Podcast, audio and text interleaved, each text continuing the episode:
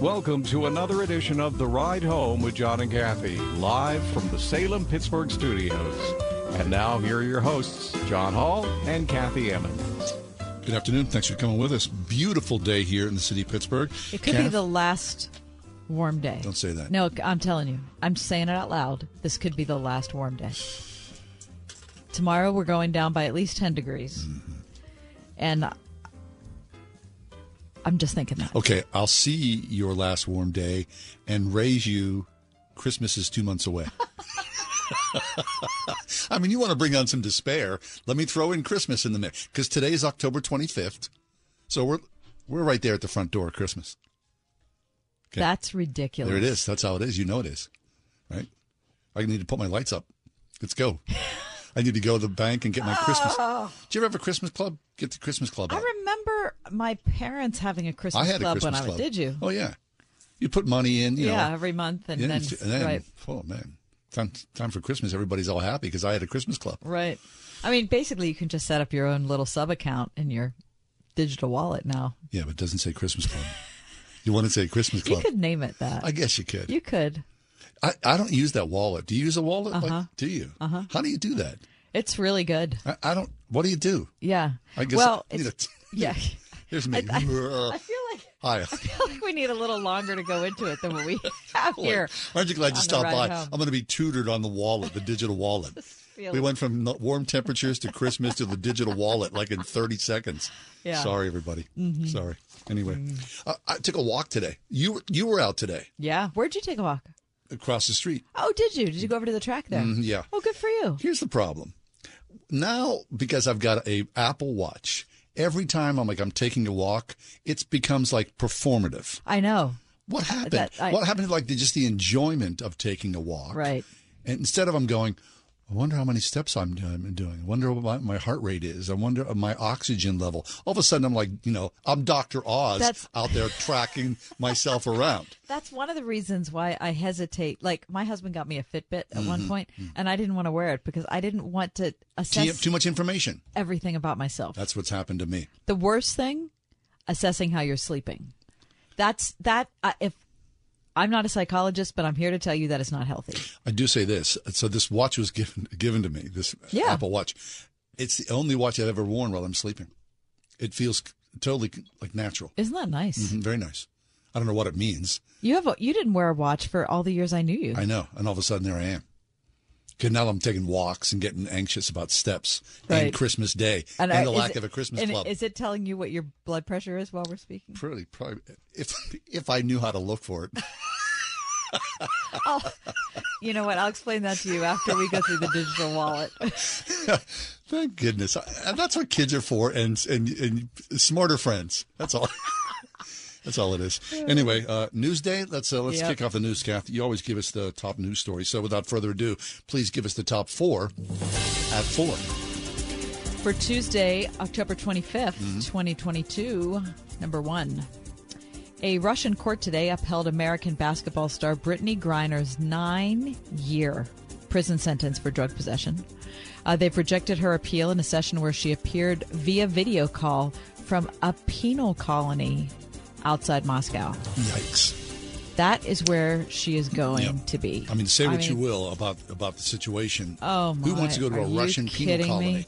My guess is she's going to be released uh, in some trade here. Don't well, you think? that's what they've been, you know. So remember Antony Blinken weeks ago right. um, offered a trade. The White House says it hasn't received any productive response from Russia on the matter. They're just going to, you know, mess with mess with us as long as possible. How about all the other people that are stuck in I there as well? right? Well, that was that Pittsburgh. right. That was part of the conversation between Blinken and the officials there. Number two, Pennsylvania's hotly contested U.S. Senate race will have perhaps an apex moment this evening. Uh, it is the highly anticipated debate between John Fetterman and Dr. Oz, which will start at 8 p.m. You can watch it on WPXI TV, also live streamed at WPXI's website. Uh, moderated by news anchor Dennis Owens and Lisa Sylvester. John Hall, will you be watching? I will. And because I can, I'm going to turn on closed captioning. Oh, yeah. To see what. Yeah, so the, the John Fetterman's right. doing. So actually, so's Dr. Oz. It's available to both of them. Okay. They can do closed captioning so that they're able to so that John Fetterman post stroke will be able to more easily process the questions, I guess. Yeah, it's kind of weird. Uh, I have secondhand cringe uh, in every type of debate situation, so I'll have my head under a pillow. Because you know, like bad It's things are coming. It's so coming. painful. I have my hand, on my thumb. I can't. Yeah, I just can't. I'll be watching that Even in- in thinking old about movie. it, I'm starting to get nervous. Number three.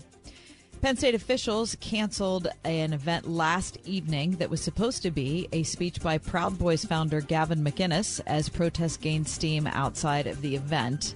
Um, this is what Penn State wrote on their website. Quote, due to the threat of escalating violence associated with tonight's event, PSU police determined that it is necessary to cancel it. So the Penn State president came out and talked about it, and I liked a lot of what he said. He said the administration, you know, denounced the two speakers, but they were invited to speak on campus by a registered student organization. Yep. And because we're in higher education, we support that there's a constitutional right of free speech and free access. Hello. Right? That's what we're supposed to be encouraging on a university campus. The university expects that people engaging in expressive activity, he said, though, will demonstrate civility, and the climate in our nation has been polarized for quite some time. On campuses across the country, violence is proliferating, and individuals are being intimidated and even harmed. This must stop. So he said all the right things, in my opinion. Yep. However, students got crazy, and I don't. I, I can't. I'm not sure if they even know whether it was initiated by students or was initiated by non-students. But it turned into a violent confrontation. Pepper spray. spray went off. Not from the police, not apparently. not by the police. but wasn't it billed initially as a comedy show? Did you hear that? no, I did not hear that. Yeah, there's some stand-up comedian who was, you know, part of the part of the lineup. No, I. I'm just reading the article from the Trib. I did not know anything about a stand-up comedian. But I would like to always stay on the side of free speech as much as I'm not a Proud Boys supporter. Yeah. So uh, it's just sad that it degenerated like it is. Listen to this one last thing. This is the, another thing the PSU president said. He said uh, Stein and McInnes, that's the guy from the Blaze and the Proud Boy guy, Yeah. are going to celebrate a victory for being canceled after this event. Sure. When in actuality, they contributed to the very violence that compromised their ability to speak. And he said the counter protesters are going to be celebrating a victory that they forced us to cancel the event, when in actuality, they have furthered the visibility of the Proud Boys. So both sides lose. Mm-hmm. Yeah, nobody wins there. And number four. Serena Williams appeared to announce her plans to retire earlier this year, but today reveals she's not retired. What? She says the chance of her returning to the sport are, quote, very high. And that is your top four. Really? Of four. She should have taken the Tom so the Brady whole route. U.S. Open, By right? ju- she eh. did take the Tom Brady route. She Yeah, retired right. and then unretired. She said that she's quote. Ev- this is from her essay in Vogue or interview, perhaps in Vogue. She's evolving quote away from tennis, not retiring. Okay. She says, just to clarify, I'm not retired. Whatever. That's fine. It's hard to keep up. You can't trust, huh? You just Right, right, yeah. Could you imagine? How's like that in- working out for Tom Brady? Yeah. Do you see what happened to him at the hands of the Carolina did Panthers on Sunday? And his, Which I thought I thought they were the fighting Baker Mayfields, but I think that he got benched. So I think it was I don't know who the quarterback is. and apparently the, his marriage is over because Isn't he unretired. I don't get it. Uh, whatever. That's awful. That's really awful. I guess you just get addicted to that thing, right? You need that. Well, that's the only thing you've ever done. Serena Williams has been playing tennis since she was probably walking. Yeah, but- so the thought of her not playing tennis anymore is pretty rough. It surely is. Anyway, coming up next, um, prodigal kids. What about prodigal parents? If you've got a kid who's taken off and has left the faith or left the family or whatever, what does that mean for you? We'll talk about it next. Michelle Van Loon, Tuesday edition, Ride Home. 101.5 WORD. When it comes to our preconceived notions about what the Bible teaches concerning the law, you know, like the Ten Commandments, maybe we've mixed things up a bit. Here's Jen Wilkin. grace good, law bad. But law proceeds from the heart of God, just as grace does. Delighting in and doing what God commands. Next time on Family Life Today with David Ann Wilson. Tomorrow morning at 9 on 101.5 Word FM WORD. Drowning in IRS debt? If you can't afford to pay your IRS debt due to economic hardship, you can now be free of IRS collection efforts by taking advantage of a special IRS tax hardship program. This program allows Americans who owe the IRS to resolve their delinquent tax debt once and for all. In some cases, maybe even reducing what you owe significantly. An open phone line has been established by Community Tax for consumers to call and see if they qualify. Simply dial 800 500 5588. If you owe back taxes to the IRS and cannot afford to pay them back or have years of unfiled tax returns, help is standing by. Just call the Community Tax Helpline today at 800 500 5588 for the help that you need. Don't take on the IRS alone. They can attack your wages, savings, pension, home, and even your social security check. Call 800 500 5588 to see if you qualify. That's 800 500 5588. Trish heard one of our radio ads recently and gave us a yell. Ryan, she said, I keep hearing that mortgage interest rates are annoyingly up, but I'll keep it real. I'm struggling with bills, I haven't taken a vacation in years, and my back patio looks like Godzilla visited. And then I keep hearing how much home values have gone up. Would it be wrong to pull that new cash out of my home to use for this stuff? It's Ryan from United Faith Mortgage. And yes, rates are annoyingly up. And so for some, it could be wrong to do a cash out refinance. But for others, the recent home value rush is still a once in a lifetime opportunity. Trish eliminated her credit card debt, turned the backyard into an oasis, and kept some money back for a vacation and rainy days. And her plan is, when these annoying rates settle back down, she'll refinance then to lower the rate. If you're curious what a cash out refinance would look like for you, we are United Faith Mortgage. United Mortgage Corp, Melville, New York. NMLS number 1330. Pennsylvania Department of Banking and Securities. Mortgage lender license 22672. Turbulent times call for clear-headed insight. That's hard to come by these days, especially on TV. That's where we come in.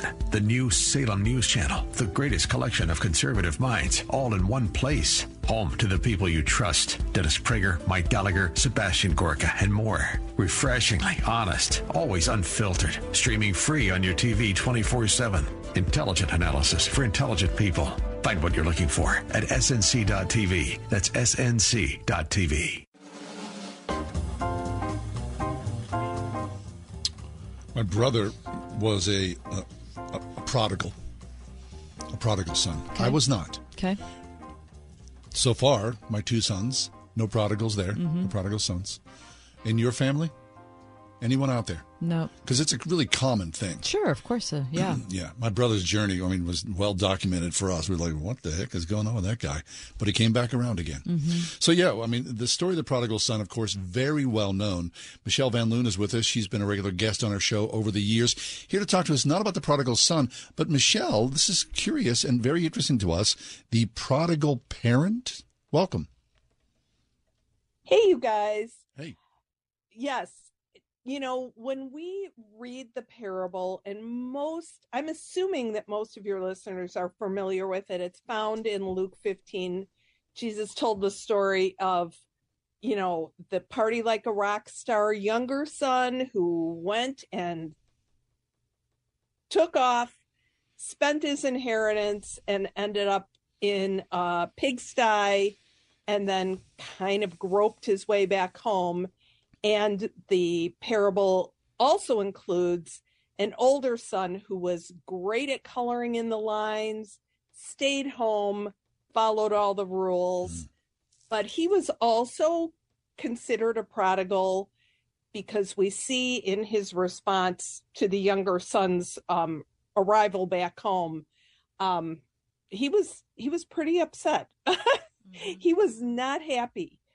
So we've got these two characters, and most of us recognize, you know, prodigal, um, younger son, prodigal, maybe even older son, but the father in the story, um, that that reckless, generous father, also was a prodigal, um, and so I've got a kind of a word of encouragement. There are a lot of us who are Gen Xers, baby boomers, and we've seen our kids wander away, run away, slink away from the faith. And um, we can, it's easy to kind of name them as prodigals, but it's not always so easy to put ourselves in the story, excuse me, in the story. So, okay, so tell me what the role of the parent is, Michelle. Yeah. Well, if the definition of prodigal is wastefully extravagant or lavishly extravagant, the father in that parable is is incredibly wasteful hmm. and generous to a fault that doesn't actually compute. It doesn't match the younger son's actions. It doesn't even match the older son's action. It's he doesn't give them what they deserve. He just loves them, as one writer said. And no matter how many times that child has disappointed the father, um, you know, the younger son taking off, that father in the story never knew if he was going to see that younger child ever again in this life. Um, he, but he gave him everything and blessed him to go, but also didn't chase after him. That's part of the extravagance. So, those of us that have kids that have wandered or run or slunk away can find in the father, the prodigal father who was lavish in his compassion, but also um, wise in his the way that he exercised restraint even in that compassion he was ready to give compassion but he was also not ready to chase the younger son nor try to cajole the older son into um, just being able to receive the relationship that he had for them Right. And he also didn't, I thought about this as you were talking, didn't try to force either one of the boys to do anything. That's, that is exactly right. It is hard and scary when you see a kid wandering off. And sometimes, especially if they do it with style, um, you know, that may involve drugs or calls from the police or desperate pleas for money or announcements of unplanned pregnancies you know we can recognize what that looks like. And the part of our lives that were about giving kids rules and giving kids boundaries all of those things that go along with parenting younger children kind of applies and doesn't apply. Um, we we have to remain ready always to welcome the wanderer home. And part of that comes from being able to recognize the welcome that God has for us. It, it humbles us, it humbles me um, to keep on receiving God's compassion for me. And it helps me not just get weary in the long wait because I, we've had a long wait. It's been almost two decades in in the case of of one of my children. That's a really fine line that you've got to Yes, follow is. through, isn't it? All right. I mean, and Michelle, I don't know the circumstances uh, of your Mhm. prodigal child. Uh, Kath and I, we've talked to people. I mean, people have joined us over the years. I remember this one person said, My kid has been in rehab 12, 13 times. And you think, Oh my goodness gracious, how much patience can you have until you say to the kid, I'm done? I mean, you've just crushed me. I, I, I have nothing left for you. And you would understand if a parent would say that. Absolutely. Absolutely. And um the point is to recognize that you can only give away what you've received. So there has to be kind of an ongoing flow um, of being able to receive mercy from God to be able to figure out what to do. One thing that parents of prodigals will will all say is that there's no like textbook to tell you exactly how to navigate this. There is um you know there's wisdom in terms of boundaries and in terms of rules you know and and don't keep writing the kid who's buying drugs checks to buy more drugs for example you know some of that is just wisdom And that's an exercise of compassion as well. Saying no, just as God says no to us sometimes, no is an answer that comes from love from God just as much as yes is. Um, and so to to be able to find encouragement in kind of diving deep into what compassion really is. Mm-hmm. That father in the parable was just as prodigal as both of the sons were. Yes. And um, because he was um, kind of reckless in his love, kind of um, over generous. You know, he didn't measure it out based on what they'd done or what the rules of society were. But there were also boundaries. You know, in both in both sons' cases, in the younger son's cases, he didn't or case he didn't chase after the son. In the older son's case, he confronted the son and kind of said, you know, the way you're thinking about this is upside down and inside out and backwards. Yep. I mean, so, know, th- there is no, and you said this, Michelle, that there is no sort of playbook. No. You know, um, every prodigal is different. Uh, I, I, will say this: uh, I've got a good friend whose son is a severe prodigal, and the only place that he says he found wisdom was in Al-Anon, because you yep. know Al-Anon uh, allows people who are you know, part of a addictive lifestyle, whether it's a husband, a wife, a son, a fa- whatever, a family member, people gather together as they would in a 12 step program and they sit in community and they share their heartbreak, their sorrow, their hopes, their fears, their stories, and ultimately their wisdom in how they navigate that prodigal experience. That's exactly right. The more honest we can be, sometimes it doesn't feel safe to be honest with maybe uh, people you've gone to church with your whole life. Yeah.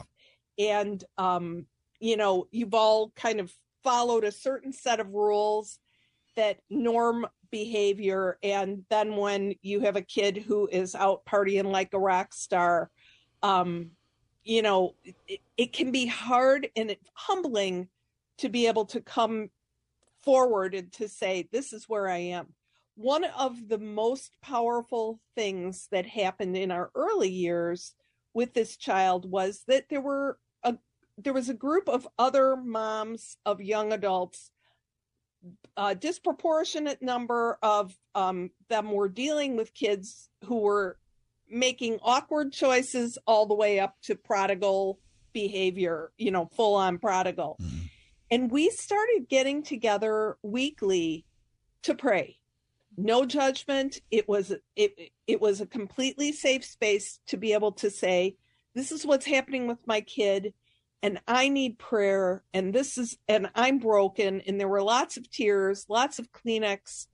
Um, but that group even after we moved away i found out years later they had continued to meet for uh, many many years supporting one another and making it possible to learn kind of on the job how to be a prodigal hmm. parent. Yeah. And um, learning on the job, I think that's really key, right? I mean, yeah. Yeah. yeah. Yeah. Yeah. It's not anything anybody ever signs up for. Right. Um, but we have a heavenly father who is um, prodigal in some ways, you know, if you follow the, the strict dic- dictionary definition, he's prodigal toward us and he's not shocked or disappointed even if we have a long list of mistakes that you know we can say i did all these things wrong. Um i i wish i could parent differently. There is part of god's prodigal love in our lives is that he continues to give us breath to um, walk it out sometimes differently and um, and be able to wait with him um, whether that kid is at home coloring in the lines or out with, in the pigsty. I'm into yeah. that. Very good. Yeah, being a prodigal parent is a lot like being a caregiver. It's mm-hmm. a job you never expected. You never expect it. It's That never is really that's really good, Yeah. and it's and you never and you never feel like you're prepared for. Right. But all of a sudden you're in it. Right. And then you got to kind of figure it out while you're And there. there's no going back. Exactly. It's all moving forward. you're in it. and It's really hard to do alone.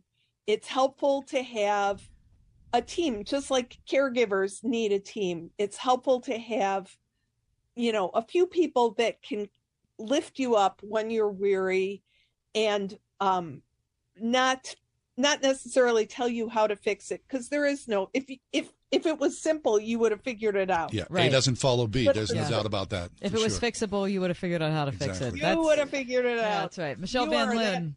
Check out Michelle's latest book, Translating Your Past, Finding Meaning in Family Ancestry, Genetic Clues, and Generational Trauma. Excellent. MichelleVanLoon.com. It's Thank a good you, word, Michelle. Michelle. Thank you so much. thanks you guys The See prodigal soon. in us all.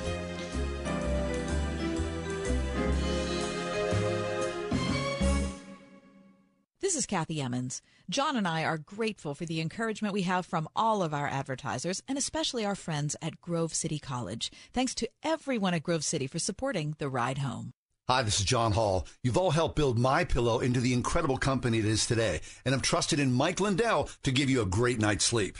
On top of the special exclusively from my listeners on the Percale and Giza Dream bed sheets marked down as low as $29.98, Mike is now changing the game with his three-piece towel set. The set is made with USA cotton, making it extremely absorbent, yet still providing that soft feel you look for in a towel. The set comes with one bath, one hand towel, one washcloth, typically retailing for $49.99. Now, for a limited time, you get this three-piece towel set for the low price of $19.98 with a promo code WORD. Don't miss out on this incredible offer. This is a limited supply, so be sure to order now. Call 1-800-391-0954. Use the promo code WORD or go to mypillow.com. Click on the radio listener square and use promo code WORD. These offers will not last long, so order now with promo code WORD at mypillow.com for this radio exclusive offer on all bed sheets. Hello, this is John Guest. We would like to invite you to a citywide prayer gathering at Christ Church at Grove Farm, Thursday, October the 27th, 6:30 to 8 in the evening, to pray together for the next midterm election that candidates will be elected who will stand for biblical values and that Christians will get out and vote in what will be a monumentally critical election. This is John Guest. Go for it. Hi, I'm Kyle. My company is Blindster.com. I started Blindster in 2010 to provide custom blinds, shades, and shutters at affordable prices. Our blinds are easy to install and shipping is free. Don't hire an expensive professional. Do it yourself and save big at Blindster.com. In those days, ten men from all the nations will take hold of the garment of a Jew and say, We want to go with you, for we know that God is with you. Join Messianic Jewish evangelist Rabbi Kirt Schneider as he shares authentic teaching from the Old and New Testaments, unfolding revelation today for your brighter tomorrow on Discovering the Jewish Jesus. Monday through Friday at 1.30 p.m. here on 101.5 Word FM. 101.5 WORD Pittsburgh. On your smart speaker by saying, play the word Pittsburgh. And on your phone via the Word FM mobile app, iHeart, TuneIn, and Audacy. I'm a retired school psychologist, and helping people was my thing. After my stroke, when Meals on Wheels started, I was on the other end of the stick, so to speak. My name is Julius Gaines, creative writer, poet, photographer. One in six seniors faces the threat of hunger, and millions more live in isolation. Drop off a hot meal and say a quick hello. Volunteer for Meals on Wheels by donating your lunch break at americaletsdolunch.org. This message brought to you by Meals on Wheels America and the Ad Council.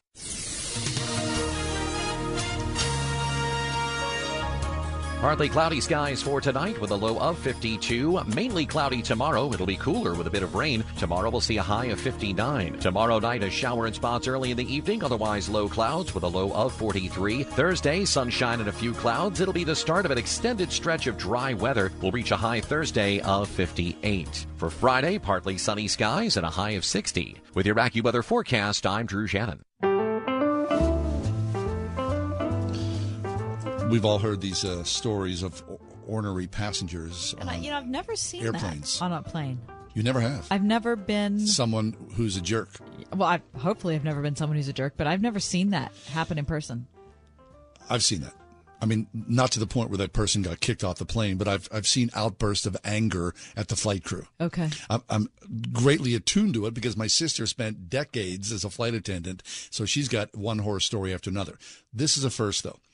A business class Hawaiian Airlines passenger got kicked off of an airplane for um, telling the crew members to not look at her for the entire nine hour flight from Sydney, Australia to Honolulu, Hawaii. The woman who is a, this is a, a nice job title, a software company concierge, Oh, I who you would think would be attuned right to to, to in- service. right and communication. She uh, issued the strange demand after she herself stared down a flight attendant who had accidentally taken away her cocktail too soon. Mm. The ornery mood uh, started even earlier when the attendants accidentally uh, seated the uh, concierge in um, the uh, economy class cabin. Oh, instead of first. Right. And uh, then uh, she verbally abused the staff over that. So now this is where it takes a sort of lead. Now, of course, I'm reading between the lines because then, as a result of these interactions, the cabin crew advised the pilot of the accused behavior. The cabin, uh, the pilot then said, "Well, this sounds dangerous. We're going to turn around." they were 45 minutes in their f- uh, into their flight kidding me. from Sydney, or yeah, from Sydney to Honolulu. The plane turned around, came back to Sydney, where the woman they'd name her was removed from the flight. You're kidding me. Can you believe that? I mean, I, uh, it must have been bad. It had to have been really bad. Plus, he's thinking we're going to be over a lot of blue water. Nine hours. For hours and hours and hours. So there's no, we Right. can't land in Indianapolis and, you know, Al floater. So 45 minutes into the flight. I mean, what what do you do to get kicked off of an airplane? You you It has to be way worse than they're I, I guess I would hope so, right? So she was taken off So the she flight. was like pulling the Barbra Streisand, like, don't look at me. Don't look at me. I mean, yeah, oh, okay, whatever. You being a goofball, and then bad manners on top of being a goofball. I, I don't understand. If there's one thing you would Don't like to me. be able to do on a flight, like I'd like to be able to tell somebody on a flight, don't look at me. what would what would it be? What? Oh, If there's anything that you like, if you're on a long flight, say Yeah. you're going nine hours, Australia to Honolulu, just for my own, just my for own. your if you your dream, like what what would you like to do? What would you like to tell somebody? act as though you were a piece of luggage. You have no control Yes. over what happens to Mm-hmm. you in the flight. So you just have to surrender. Just surrender to Yes. your circumstances. Now, it's so easy, these long flights now. Look, what's They- you available have- to you? What they give you everything. Everything. I mean, you- listen, a long flight is not a punishment. You have the entertainment of the universe You in front of you. You have way better food on a long uh, flight. I, I like a long flight. I mean, you know, as If long I'm as you're not sitting I- next to a I'm crazy on person. Japan Air, I like a long flight Yeah. because they take care of you. I also had a good flight, a good long flight from Europe the last time that was had excellent service. Excellent service. I was very excited about Mm-hmm. God that. bless those But any women. like domestic flights, the service. Well, I mean, you I don't mean that the flight attendants are bad. I just mean that there's not, you know, you get like three peanuts and Right. a half of a It's coke just what it is to fly. But you know, depressing. Okay, you know what I would like? Hmm. I would like to tell people that I need all three seats. oh man, I, Wouldn't that be I would just like to be able to stretch it out a little. now even t- I'll take just the empty seat next to you. Wouldn't that be great? that would be When nice. you hit, hit that, it's kind of like when oh, I won the lottery. I had nobody sitting next to me because that way you can you know elbow it a little bit. the last my last 15 hour flight, Yeah, I had an empty seat next to me. fabulous. I could just Yeah. You can you know lean over a little. there. You can put your stuff up there so it's not on the floor. Mhm. I thought that was luxurious. I don't want to rely on anybody giving me a snack. I'm going to pack my own snacks. Oh, me too. I'm not Right. taking somebody's snacks. Right.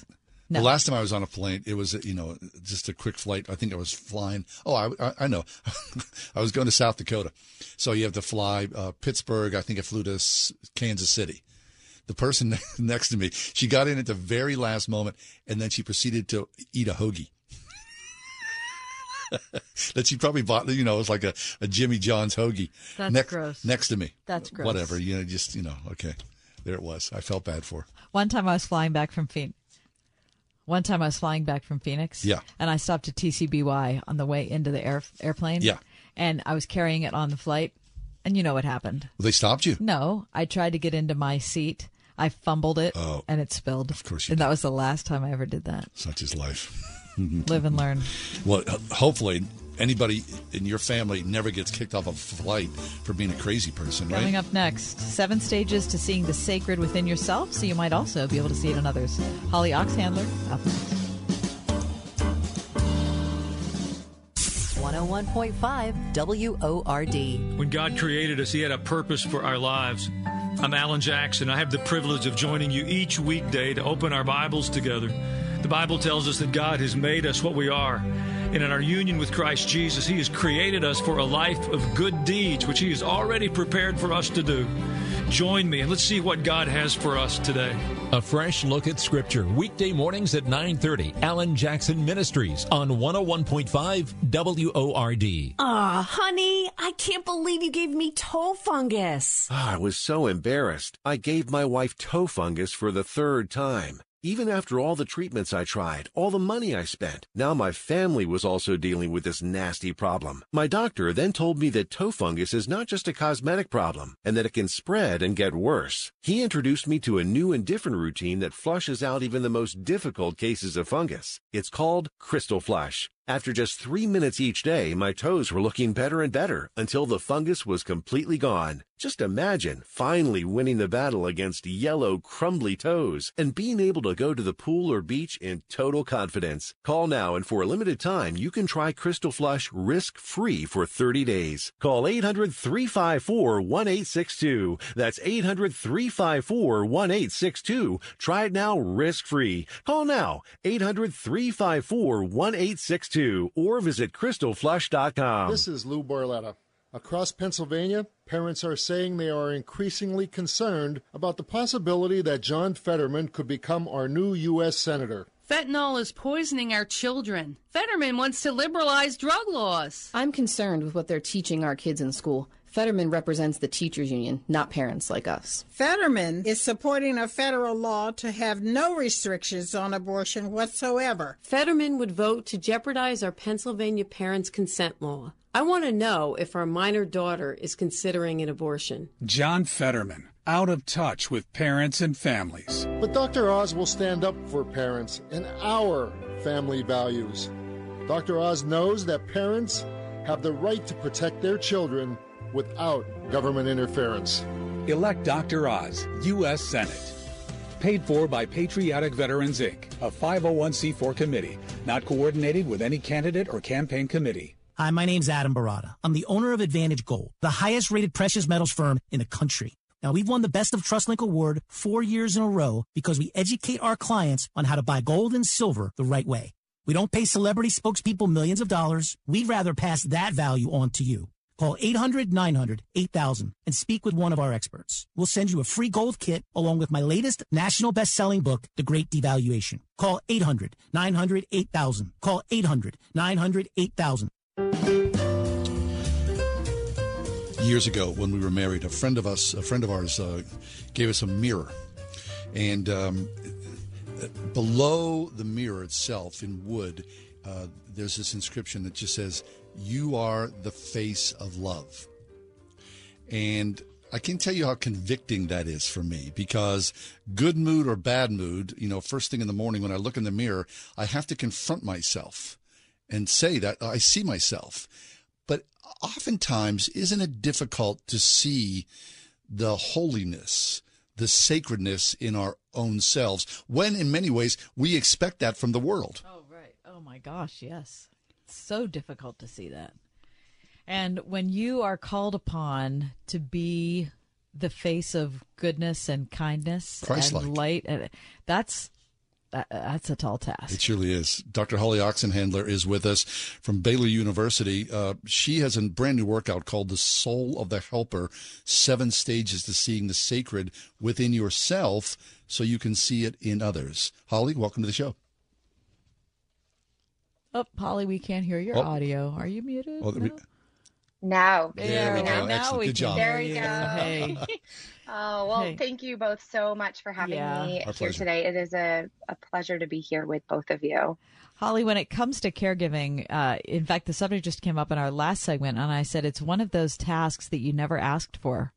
right? You never expected. Mm. And so when it comes upon you, oftentimes suddenly, you find, at least in my experience, I felt totally unprepared for it. I didn't know what I was doing. Mm. Yeah. Yeah, I think that that's normal. I think that um, that is a normal experience to uh, have this overwhelming sense of, I don't know all of the layers and details of what it is that I am navigating as a caregiver, regardless of the ways in which we are caregiving, um, whether as parents or uh, caring for our own parents as they are aging, or a partner, or a loved one. Um, I think there's a lot of layers and nuance that are unexpected for us as caregivers. Yeah. So, Holly, it's hard to see the sacredness in ourselves, isn't it? I mean, mm. and so, uh, uh and I love this. What you're doing here, you're you're forcing us to look at ourselves first before we can see it in, in other people. But I think more often than not, people tend to you know, I mean, I, I, guess you can take an extreme. We dislike ourselves or hate mm. ourselves. We crush mm. ourselves first, so the rest of the world looks bleak from our own outcome. Yeah. Yeah, I I think that we do have a varied perspective on how we engage the world um, and may view the world, and some of that may be tied to our own lived experiences and messages that we picked up either directly or indirectly throughout the course of our lives. Mm. Um, perhaps parents uh, did the best they could with what they had, but maybe they were struggled in ways to attune to us sure. um, in a lot of different ways. And so I do think that many of us struggle with that sense of remembering that we are beloved as we are, um, that there is nothing that we could do to be loved any more or less than we are in this moment. And um, a lot of what I write about in this book, in The Soul of the Helper, is that recognition, particularly when it comes to um, the intersection of our own faith or spirituality and our mental health, and how these two kind of coincide and need to be considered as we serve others. So, when you're trying to take care of somebody else, oftentimes your mental health becomes way down the ladder. Um, mm. I, I, know hmm. from my experience, I my re- approach was always, well, I'm just going to have to handle that later. It's not like I didn't mm. realize that it was bad, but there's only so many hours in a day. You know, you're trying to be a caregiver, yeah. you're trying to keep your job or take care of your kids or, you know, whatever your situation is. And then you mm-hmm. kind of mm-hmm. have to push that off. I would assume that that's a common yeah. response. Yes. Oh, absolutely. I absolutely think that there are ways in which, as caregivers or helpers or mental health care providers, nurses, teachers, parents, you know, in any which way that we are caring for others around us, um, the demands for our time and attention and emotion and capacity, they are growing. And so discerning well, what is it that I have capacity for to do um, within each unpromised moment that we're given is really important important for us to be thinking about carefully as we serve others. Mm-hmm. And so there certainly are ways in which our demands um, or the demands around us are growing. And so that discernment process is so important and it is key in really knowing, um, you know, what is it that I have capacity for right now, or in what ways do I need to be asking for help, which I think is can be really hard for helpers um, because we're so wired and comfortable with being the ones that are helping and serving and caring for others that sometimes it can be difficult to pause and really think i actually need help in these these certain areas and to to humbly ask for that help from those around me mm. i think that that is so important and something that i do write about in this book as a practice that we need to be engaging in just like if we were picking up an instrument for the first time or a sport you know we have to practice these skills and asking for help is one of those that helps us to um, kind of move through those ways in which we are caring for others to the best of our ability. We're talking with Holly Oxhandler. Her brand new work is called The Soul of the Helper Seven Stages to Seeing the Sacred Within Yourself. Holly, of course, because time is of the essence, we're not on the, uh, the podcast clock. Um, can, you, can you go straight to the heart of the matter and talk about that, that seven stages? I mean, it's an awful lot. Mm. But if people are, the, they're looking for something here, what's the hook? Yeah, absolutely. So, the heart of this book is, as you mentioned earlier, John, it is the recognition that we have got to wake up to the sacred or the image of God within ourselves as we go out and serve so that we can serve from this place of abundance and recognizing that we are beloved as we are. Those seven stages that you just pointed to, um, those seven stages, I'll kind of explain how they are connected very briefly. Um, but basically, they invite us to wake up to the speed at which we are operating as we go through our lives in that go, go, go, go uh, pace. And then we are invited to then slow down to identify those steadying structures that support us going through um, a slower pace, to then be able to be still because it's not until we are still that we can actually see the sacred or that image of God within us. And from that place of seeing the sacred within us, we then shift with compassion toward ourselves and those around us so that we can serve from a place of abundance and remembering that we are beloved and we don't need to hustle for that worth. Hmm. That's good. Wow. The the new book mm. sounds extremely helpful. The the soul of the helper. Um, we're talking to Holly Oxhandler. She's the author and she's an associate professor and associate dean at Baylor University. Um, we only have a minute left, but I, I, I just want to ask you. I, I know that this is one of your interests, and I'm sure it comes up in your book. Is the idea that when people are involved in mental health treatment, talking about faith issues is okay, and not only is okay, mm. but it's really good. In my situation, I would say it was absolutely essential. Um, a lot mm. of people that are listening to this program are thinking, you know what? Like, if I'm a mental health professional, like religion's off limits. Mm. Or if I'm going to see a therapist, I don't want them to bring that up. Um, mm. So I guess it depends on what your level of faith is in your own life. But talk about that because yes. you're looking at it from a clinical perspective and also trying to say mm-hmm. faith can enter into that. Absolutely. Yes, yes. So, um, the research I have done has been mainly looking at that intersection between the two.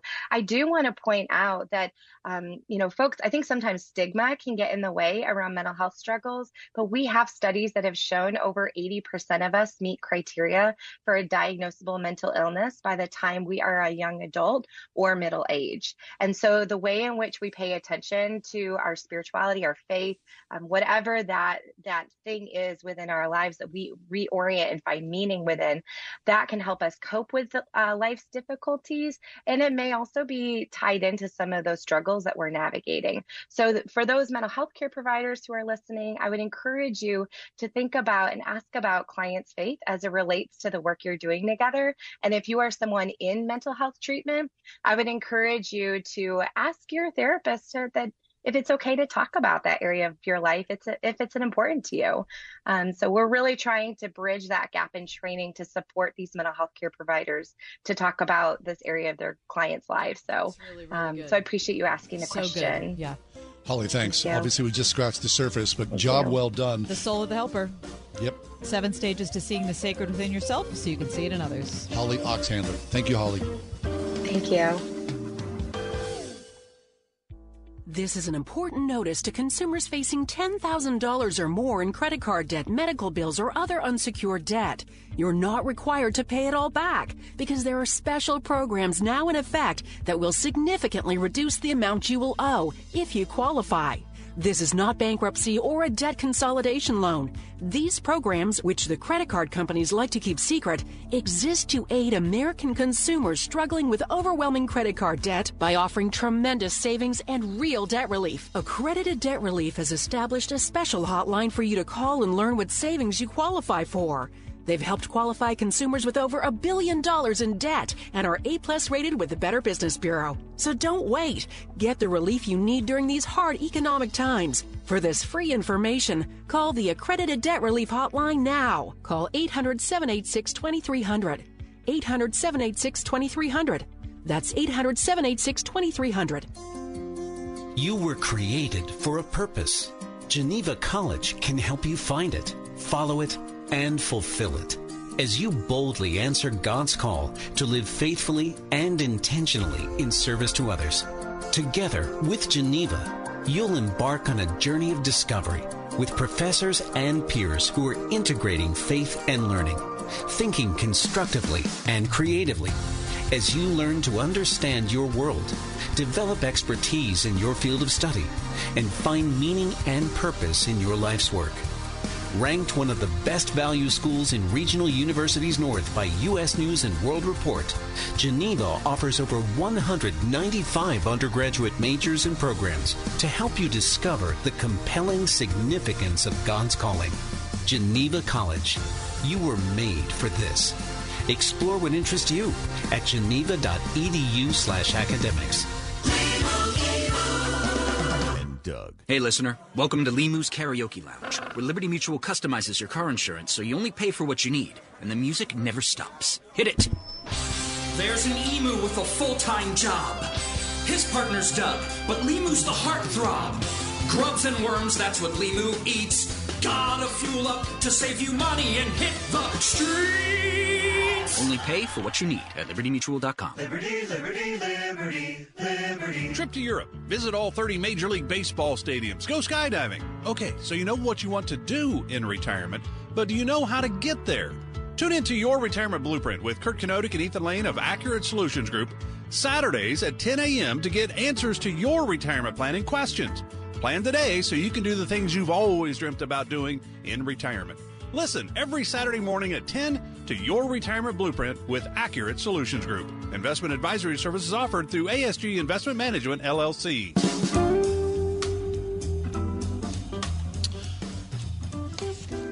Do you like walking in cemeteries? You know, it's not something I've ever really done. Really? I mean, I think it's interesting. I have done it a couple times, but it's not a regular practice. I spent a lot of time walking in the Homewood Cemetery. Yeah. Um, it's a beautiful cemetery, and, and many Pittsburgh luminaries, of course, are buried there.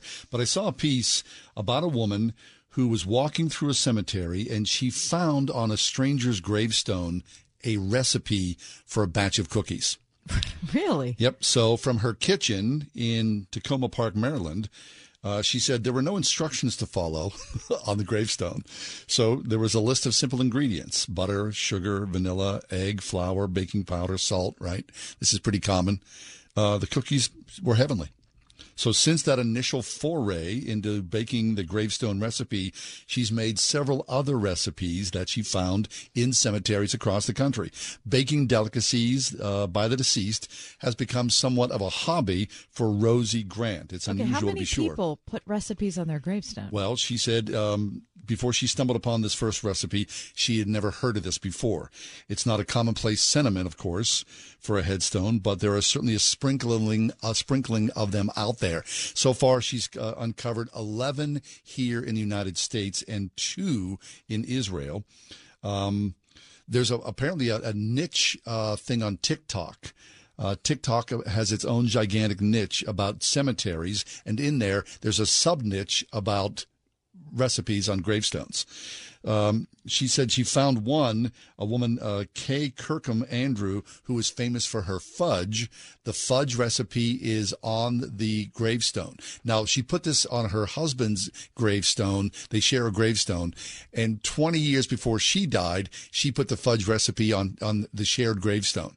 And she said, people started to talk about it. So this woman, uh, Rosie Grant, who has now since discovered this, made the fudge recipe, went to the woman's gravestone and ate the fudge and told her how good it was while, while she was there.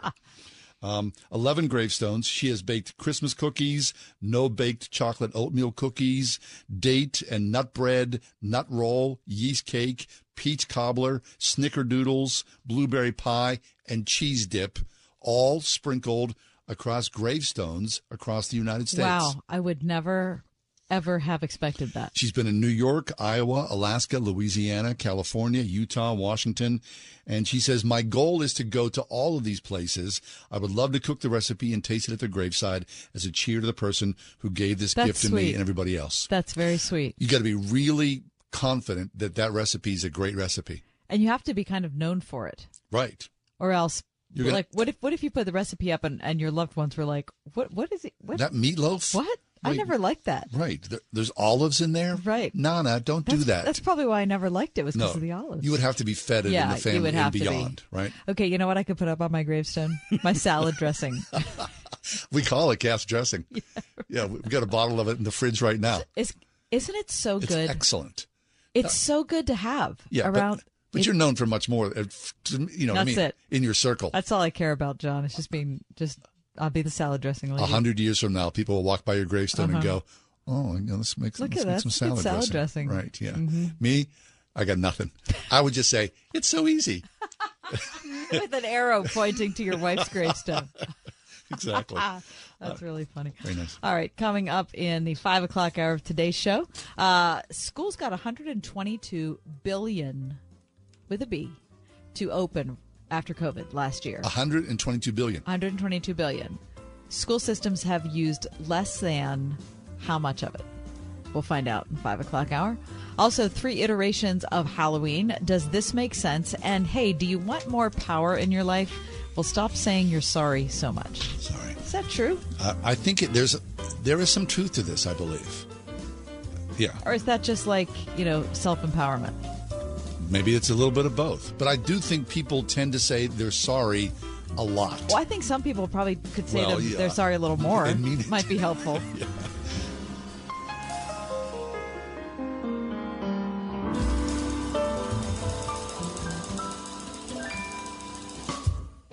Listen on your smart speaker at wordfm.com, the Word FM app, iHeart, TuneIn, and on Audacy. In your car or at home too at 101.5 WORD-FM Pittsburgh. Documents.com. With SRN News, I'm John Scott. Rishi Sunak has swiftly become Britain's prime minister. I've just been to Buckingham Palace and accepted His Majesty the King's invitation to form a government in his name. Sunak's next move is to appoint a new team tasked with tackling a wide range of challenges, not just economic. Right now, our country is facing a profound economic crisis. The aftermath of COVID still lingers. Putin's war in Ukraine has destabilized energy markets and supply chains the world over. Mimi Montgomery, London. The 19 year old gunman who killed a teacher and a 15 year old girl at a St. Louis high school was armed with an AR 15 style rifle and what appeared to be more than 600 rounds of ammunition. Orlando Harris was killed in an exchange of gunfire. He graduated from the school last year. This is SRN News.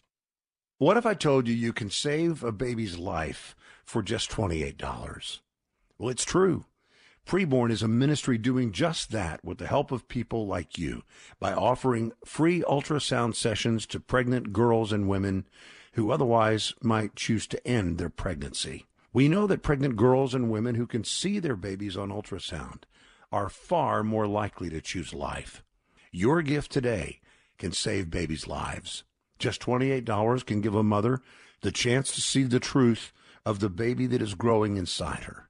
$140 can do this for five girls and women. Whether you want to save one baby or five or hundreds, that opportunity is just a click or phone call away. Call 833-850-BABY. That's 833-850-2229. Or click on the preborn banner at wordfm.com. And now a small business setback is assessed by a beloved family pediatrician. Oh, hey, Tiger. Big scary tree branch gave your work truck a boo boo? Yeah. Wow. See this thing on my phone here? It's the Progressive mobile app. Just push that little button there and report your claim. Attaboy. When owning a small business gets painful, Progressive Commercial is here to make it all better. Get a quote in as little as six minutes at progressivecommercial.com. What's this? Candy drawer? Who wants a lollipop? Progressive Casualty Insurance Company and affiliates. Coverage subject to policy terms and conditions. Photo claims not available in all states or situations. Meet Brad. Brad's hard at work, or at least his website is. Ever since he added live chat with Salem Surround, Brad's customers are getting their questions answered 24 7. Website purchases have gone up 35%, and they're over three times more likely to buy from him again. No bots, just real people helping real people. Live chat. One of the easiest, most affordable ways Salem Surround can increase your business while you do other things. Or nothing at all. Ask us how at surroundpittsburgh.com. John Fetterman is too extreme for Pennsylvania. This is Matt Schlapp, chairman of CPAC Action PAC. By supporting 87,000 new IRS agents, trillions in new government spending, and stimulus checks for criminals and illegals, Democrats put loyalty to Biden, Pelosi, and Sanders above the needs of your family. Democrats are wrong on the border. they repeatedly oppose closing the border, leading to more human trafficking, drug smuggling, and violent crime. Democrats are also extremists on abortion, supporting unregulated abortion even in the last trimester, funded by taxpayers. Let's send Washington, D.C. socialists a message. John Fetterman, he's wrong for Pennsylvania. Paid for by CPAC Action PAC, not affiliated with any candidate or candidate committee. www.cpacactionpac.com.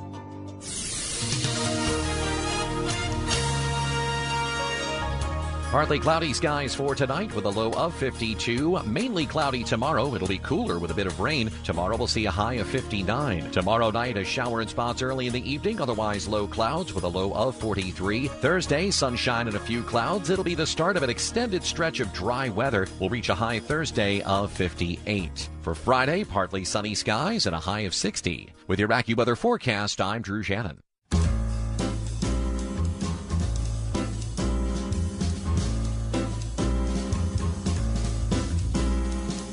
Welcome to another edition of The Ride Home with John and Kathy, live from the Salem Pittsburgh studios.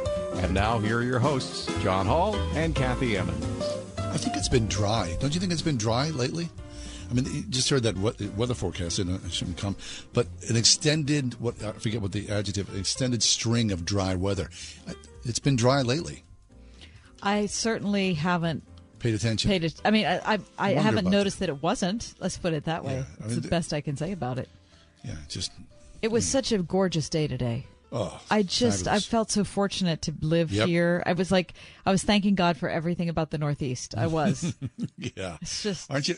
Really, I mean, all the places you could live in in this country. It's a beautiful place to live. It truly is. It's a beautiful, beautiful Fabulous. place to live. Yep. Okay, speaking of places to live, John, yeah. um, and there is a variance in how school districts around the country have responded to the influx of cash they were given from the Biden administration. Let me take you back to March of 2021. Reading here from today's Washington Post, uh, the Biden administration released the federal government's largest pool of pandemic relief for public schools. Big billions, it, right? It was called the American Rescue Plan, 122 billion. And it was to reopen the buildings to address mental health needs, to help students who had mm-hmm. fallen behind academically, socially, whatever. And the need, uh, this is what was said at the time, was so urgent that two thirds of the money, which is $81 billion, was released less than two weeks after the plan was signed into law. Holy moly. Okay. That's a lot of money. So uh, it's a ton of cash. But Despite having access to the dollars, school systems throughout the country reported spending less than 15% of it. Really? Wait, so every school, a lot of school districts are sitting on millions of dollars yes. and have yet to spend it. Yes. This is according to a Washington Post mm. analysis of data collected by Edunomics, which is uh, a finance group centered at Georgetown University. So it, as I said, does change depending on where you are in the country. Um, but the trend of a slow rollout was especially apparent in some of the school districts that have incurred the steepest learning losses, which is not a good sign, right? So if you're looking at at school districts that have scored in the lower reaches on English and math, those are also most likely the school districts that have not spent any of that federal well, money. Well, we keep reading about how behind every every student is. Listen, there's a story just about every day in the right. news over the last week talking about how low test scores are. All time um, lows. Yeah, about half of the 211 districts the Washington Post examined where students are furthest behind spent 5% or less of their federal what money last heck? year. I wonder why that is. So, um, the money was not spent, according to the Post, for a variety of reasons. Here are some of the reasons delayed access to funds, they do not explain what that is. So I do not know what that means delayed access to funds. A nationwide teacher shortage that made it difficult to fill new positions. You know this from your own family. Uh, I do know this from my own family. And you know, reading it in the Washington Post makes, you know, everybody feel better. And a desire to make the money last, according to interviews with school officials and education experts in six states. Hmm. Now, the money expires in 2024. But it just goes away? I guess so. Um, so, st- so school leaders say they want to stretch it as long as possible. But if you've only spent 15% of it, I mean, what are you stretching it for? You think that that would be an easy thing to do is to spend money. Who Oh, doesn't want to spend money? I know, especially when you're getting these school scores back, these testing scores that are so sad. I mean, when I think of the early days of COVID, you and I sitting here in this room and laughing about it because we thought it was just one of those things that was going to be overblown by the media and it wasn't going to be that big of a deal and, you know, blah. Right. And then fast forward three months, we were in shock about what was happening. We were working from home. Everything was closed down. At that point, none of us could have ever imagined what COVID would do to us, our families, our schools, and the country. And because we didn't have little kids, grateful that our kids have gone beyond that. Can you imagine having kindergarten, first Nope. grade, fifth grade, Nope. eighth grade, whatever? But I have to be honest, my kids who were much older, you know, when COVID started, I had one child who was a senior in high school and I had one who was a junior in college. Both of them lost significant things in their school career because Mm-hmm. Socially, of COVID. sure. Yes. Co- as far as athletics, as far as graduation, as far as the prom, as far as, you know, all of those things that you would Good stuff. your graduation party, you know, all those things that you would, a lot of people would expect end up not happening or end up being totally different than you would imagine. Anyway, back to the Washington Post story. Uh, the Post says the school district leaders insist that they're making progress. They're digging deeper, they said, into the money that remains, and they're trying to figure out what the critical needs are, like student mental health, reversing that horrible learning loss that we've been talking about over COVID.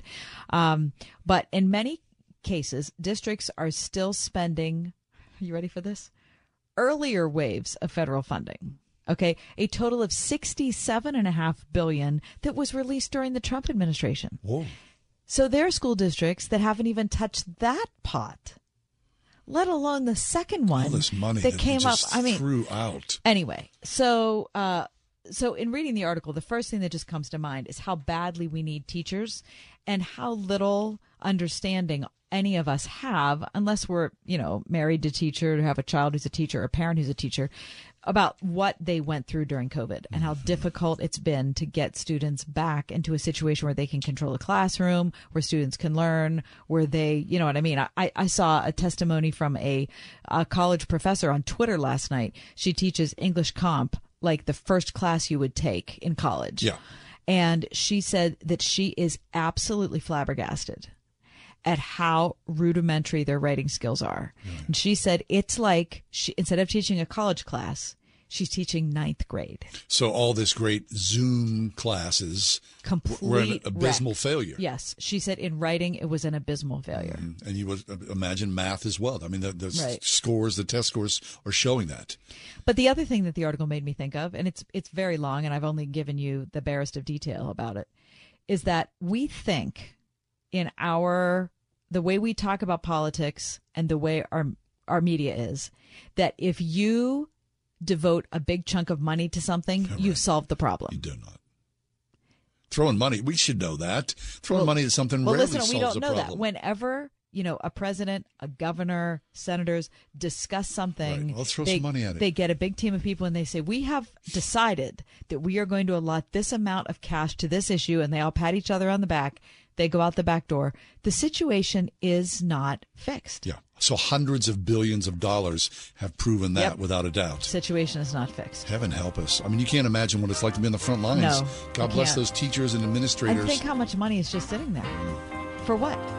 I don't know. We're taking a quick break. We're going to talk about that minefield of Halloween. That's next. 101.5 WORD. She was giving me the ultrasound and she turned on the sound, and my baby had a heartbeat. I have a baby inside of me. You've heard that seeing is believing. That's certainly true when it comes to pregnancies. It's been shown that abortion minded women who see their babies on an ultrasound are likely to have that baby. Today, you can provide a free ultrasound for a pregnant woman for just $28, the cost to save the life of a baby. So, whether you want to save one or five or hundreds of babies, Word FM and Preborn are here to help. Call today 833 850 BABY or go to wordfm.com. Pumpkins, pumpkins, pumpkins, and more pumpkins. Pumpkins are what the Springhouse is thinking about this time of year. Hi, it's me, Marcia from the Springhouse, and we love sharing our farm with you during this beautiful time of year. We've got all kinds of fun planned for you and your family to be able to spend the whole day on our farm. Pumpkin patch hay rides, a petting zoo, giant square bale stack and pipes for sliding, a hay maze and a corn maze, pumpkin picking right out of the field, old time games under a tent up on the hill, and lots more. And when you get hungry, of course, we have great eats inside too, with lots of pumpkin creations pumpkin pie, pumpkin cookies, pumpkin bread, pumpkin custard, and even pumpkin black bean chili. Every October Saturday features a family friendly meal, and October Sundays feature our 4 H hog roast with all the fixins. Plan to spend a memory making day on the farm at the Springhouse in 84 PA. 724 228 3339 or springhousemarket.com. You were created for a purpose. Geneva College can help you find it, follow it, and fulfill it. As you boldly answer God's call to live faithfully and intentionally in service to others. Together with Geneva, you'll embark on a journey of discovery with professors and peers who are integrating faith and learning, thinking constructively and creatively. As you learn to understand your world, develop expertise in your field of study, and find meaning and purpose in your life's work. Ranked one of the best value schools in regional universities north by U.S. News and World Report, Geneva offers over 195 undergraduate majors and programs to help you discover the compelling significance of God's calling. Geneva College. You were made for this. Explore what interests you at geneva.edu slash academics. You're smart, you're busy, and don't have time to waste on the mainstream media cycle. Salem News Channel breaks that cycle. Topics that matter from hosts worth watching. Dinesh D'Souza, Andrew Wilkow, Brandon Tatum, and more. Open debate and free speech you won't find anywhere else. Salem News Channel. Not like the other guys. Watch anytime on any screen. Free 24 7. Find everything you need to know at snc.tv. That's snc.tv. So we are less than a week away from Halloween. And of course, if you're a Christian, you have, a, I'm sure, a, a strong opinion about it good, bad, or otherwise, right? We do this every year. People get upset with People Halloween. feel very strongly about Halloween. No, I get it. I mean, this community. right? People don't want, you know, evil at their of course, doorstep. nobody wants evil. Uh, when I got married, when we got married, like I did it myself. oh, when my husband and I got married, um, we were the family that turned out all the lights and left. Oh, I have friends who do that. Mhm. You did that. You shut off all your lights and you you fled your house. I did. We did for probably a decade. Why? Because we were trying to, like, you know, keep the evil away. And what happened? Well, your kids, you had kids, I didn't have. We didn't have kids then. but then you had kids, and you we, were like, we then had kids and then you know i started to get to know my neighbors and then i thought what am i doing i'm i'm i'm actually hindering any opportunity i would have to have a a like discussion about faith or anything else with my neighbors because Yes. this is a big night for neighborliness It's and one we're of the of rare here. times, if not the rarest of times, you get out there and actually look people in the eye.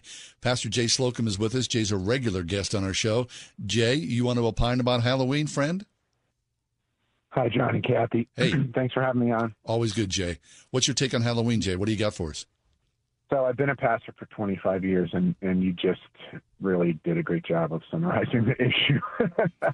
um, you know, I I remember when I first got ordained, uh, the war started with folks because the the teachers at the Christian school, uh, the head mistress was dressing up as a witch, and the parents freaked out, and they just thought it was about trick or treating and candy, and they didn't know what the big deal was. And the other parents were, you know, turn the lights off and leave, and let's have a, a reverse seance at the church to stop all this. Um, Such a thing. you know. so I, what happened for me was I wanted to be reasonable about these things and wanted to try to get the anxiety down. So I just started reading and started researching and started saying, where did the where did this all come from? How did this happen? And what happened for me is I realized there was th- there are three traditions, and then out of those three traditions, there are three different stances that we can take. Oh, good. That was really helpful. Fabulous. Okay, so then give us these three traditions that have sprung into, coalesced into Halloween. Yeah, so Halloween's origins are in this thing called Samhain. It's spelled Samhain, S A M H A I N. So beware of any word that looks like it's something, but it's pronounced something else. right. I know it well. so you know, Samhain it starts around 1000 BC. It's in Ireland. The ancient Celts, the Druids, they think the whole world is enchanted. Hmm. They have trees that are three or four hundred years old, and if you've ever been around a tree that's three or four hundred years old, you could mistake it for being something that has a character or Yep. a personality. Yep. So they believed that the world was enchanted. Everything was everything belonged to God and was part of God, and God was in everything. There weren't big boundaries between God, the Creator, and the created stuff. Mm-hmm. There were fairies, and Samhain was the one of the fire festivals in ancient Ireland. It was the most important one. It was like federal holiday. You got to take three days off for this thing. It's when the days start getting really short and there's more dark than there is light. They believed at that time that the world became very spiritually thin. And it became so thin that the veil between the dead and the living would open and the dead could come and take you. Hmm. That's terrifying. Yeah, that's that seems like a real. That's not a holiday. That's like something to So try to sleep through. It's right. It's something to try to get to try to stop from happening. And of course, there are. They tried to lighten it, but you know, there's a there's a woman who doesn't have a head who can steal you. There are fairies that can steal you. So they started dressing up as animals to try to stop, uh, to try to trick the spirits from kidnapping them. And that's where the lanterns and the jack o' lanterns come from. So that's that's sort of embedded into Irish tradition and culture, but it, it's subverted when Christians come along in the 1500s and they say this isn't doesn't represent us, and All Saints occurs. So All Saints Day hmm. is a way of subverting Samhain, and it's essentially saying, look, the dead can't hurt you if they're in Christ. Those who are in Christ live forever. And it was a way of getting giving hope and subduing fear in people, and it was an evangelistic tool. So it was similar Okay. to what Christians did with Christmas, because the Christmas season is the equinox. It's you know it's the ancient equinox time. It's when the days the day splits and starts becoming longer than the other. And Christians subverted that holiday and created Christmas. And so that's so that that pretty much in the West that dominated All Saints dominated uh, Irish and American history until the 1850s. And Halloween's not a big deal in America until the 1850s. What happens in the 1850s? Well, Irish immigrants start coming to America. and there's this group called hooligans, and they're Irish kids who don't have a lot of supervision, and they start picking up some of the Irish ancient traditions of, uh, and they they push some of the Samhain aspects of it rather than the All Saints aspect, and they start burning buildings down, and they start doing tricks, and they start scaring people. And American culture did not like that, as you could imagine. Moms wanted their kids to be safe, and people wanted their businesses to be safe. So they subverted that uh, and created these Halloween festivals where you dress up and we'd give out candy. So As a response to that, as a response to that, there were par- parades in, in the suburbs of, of Chicago, and then it spread to, to New York. And then by the turn of the century in the 1900s, um, everybody's dressing up, and everybody's dressing up in Halloween costumes, and it's about getting candy. It's about more about marketing uh, because the companies pick it up. Hershey picks it up. M&M picks it up. Milky Way wants in on it, and everybody then just takes it and makes it into a way to make money, similar to what we've done with Christmas and Santa Claus. Yeah. No, Jay, I read the other day that Halloween is a $10 billion industry. It's bigger than any of the other holidays, right? Wow. so that I, that has always helped me. I always do a teaching in my church about that because it just all of a sudden levels the playing field and everybody calms down and they realize, wait a minute, my neighbor who's dressing up as Princess Leia is not thinking that fairies are going to steal her tonight. Right. And it's not just a battle of good and evil. So if you celebrate well, Halloween, then you're somehow like, you know, welcoming the dark side. Absolutely. So it depends on your your worldview. It depends on the way you see the world. Do you see the world as enchanted? Uh, our problem in America is not that people think that everything is spiritual. Our problem in America is people think nothing is spiritual. Mm-hmm. We're just a bunch of consumers. Yeah. So maybe, uh, and so that, the three stances that come out of those things are people either want to hide because they they project onto Halloween its ancient roots, and they say, well, it has to be evil because it has ancient evil roots. Well, it, it's just yes, some people do go overboard and they celebrate death and destruction yes, yes. and gross things, and it's icky. And Christians aren't about that. We're about you know, death. Where's your sting? Mm-hmm. Uh, so yeah, but still, is it really devil worshippers? No, it's maybe a fragment of the people out there doing that. Um, you know, uh, the amount of sugar we consume is probably more dangerous to us than anything else from a physiological yeah. perspective, That's right? Good. Yeah, of course, yeah. So, and I and I've been in churches where the pastor was said you you have to hide, you know, it's evil, and then once you do the, do your research on it, you say, well, no, it's got it's more complex than that because mm. it has these different iterations. I come from the Anglican tradition, which holds on to All Saints, and we celebrate All Saints Day, and we bring out balloons with different colors at the kids' message and talk about, you know, what a saint is. Anybody who loves Jesus and who gave, has Him in their heart, and that your grandma red balloon or your uncle John or yeah. you know you know, different people who come before us. Those are the saints. That's what it is, and we, you know, we celebrate everlasting life. I've even had church uh, Halloween come on a Sunday, and so we took pumpkins and uh, put holes in all of them, drill holes in them, and put candles in them, and cool. used "You are a city on a hill." You know, don't hide your faith under a bucket. And we had a big dinner afterwards, and handed out candy to the people in the neighborhood. And I dressed up as a bishop, and my wife dressed up as a nun. You know, that's cool. awesome. That's by the way, cool. first off, that's awesome. Yeah. Second of all, so, what's that, what's the difference, Jay, yeah. between All Saints Day and All Souls Day?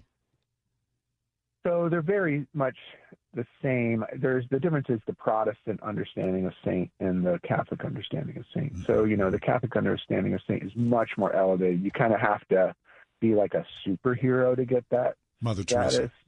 Yeah, Mother Teresa or Saint Thomas or you know Saint Nicholas. Um, in, in the Protestant tradition, you know, we say, well, we're not going to throw the baby out the bathwater.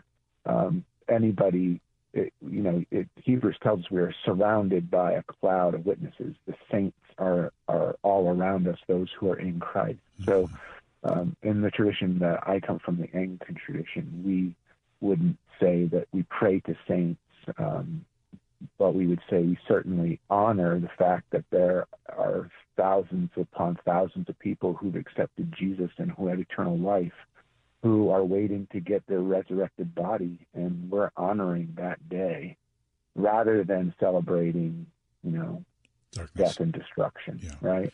Right. And I think your point's so well taken, Jay, that you can take something and then quickly just drag it into the ground and ruin it, which is what a lot yeah. of people are afraid of. But now on the flip side, talk about you. And I, I mean, in your neighborhood and you as a neighbor, what's it like for you? I mean, are, are you out there, you know, handing out Reese's?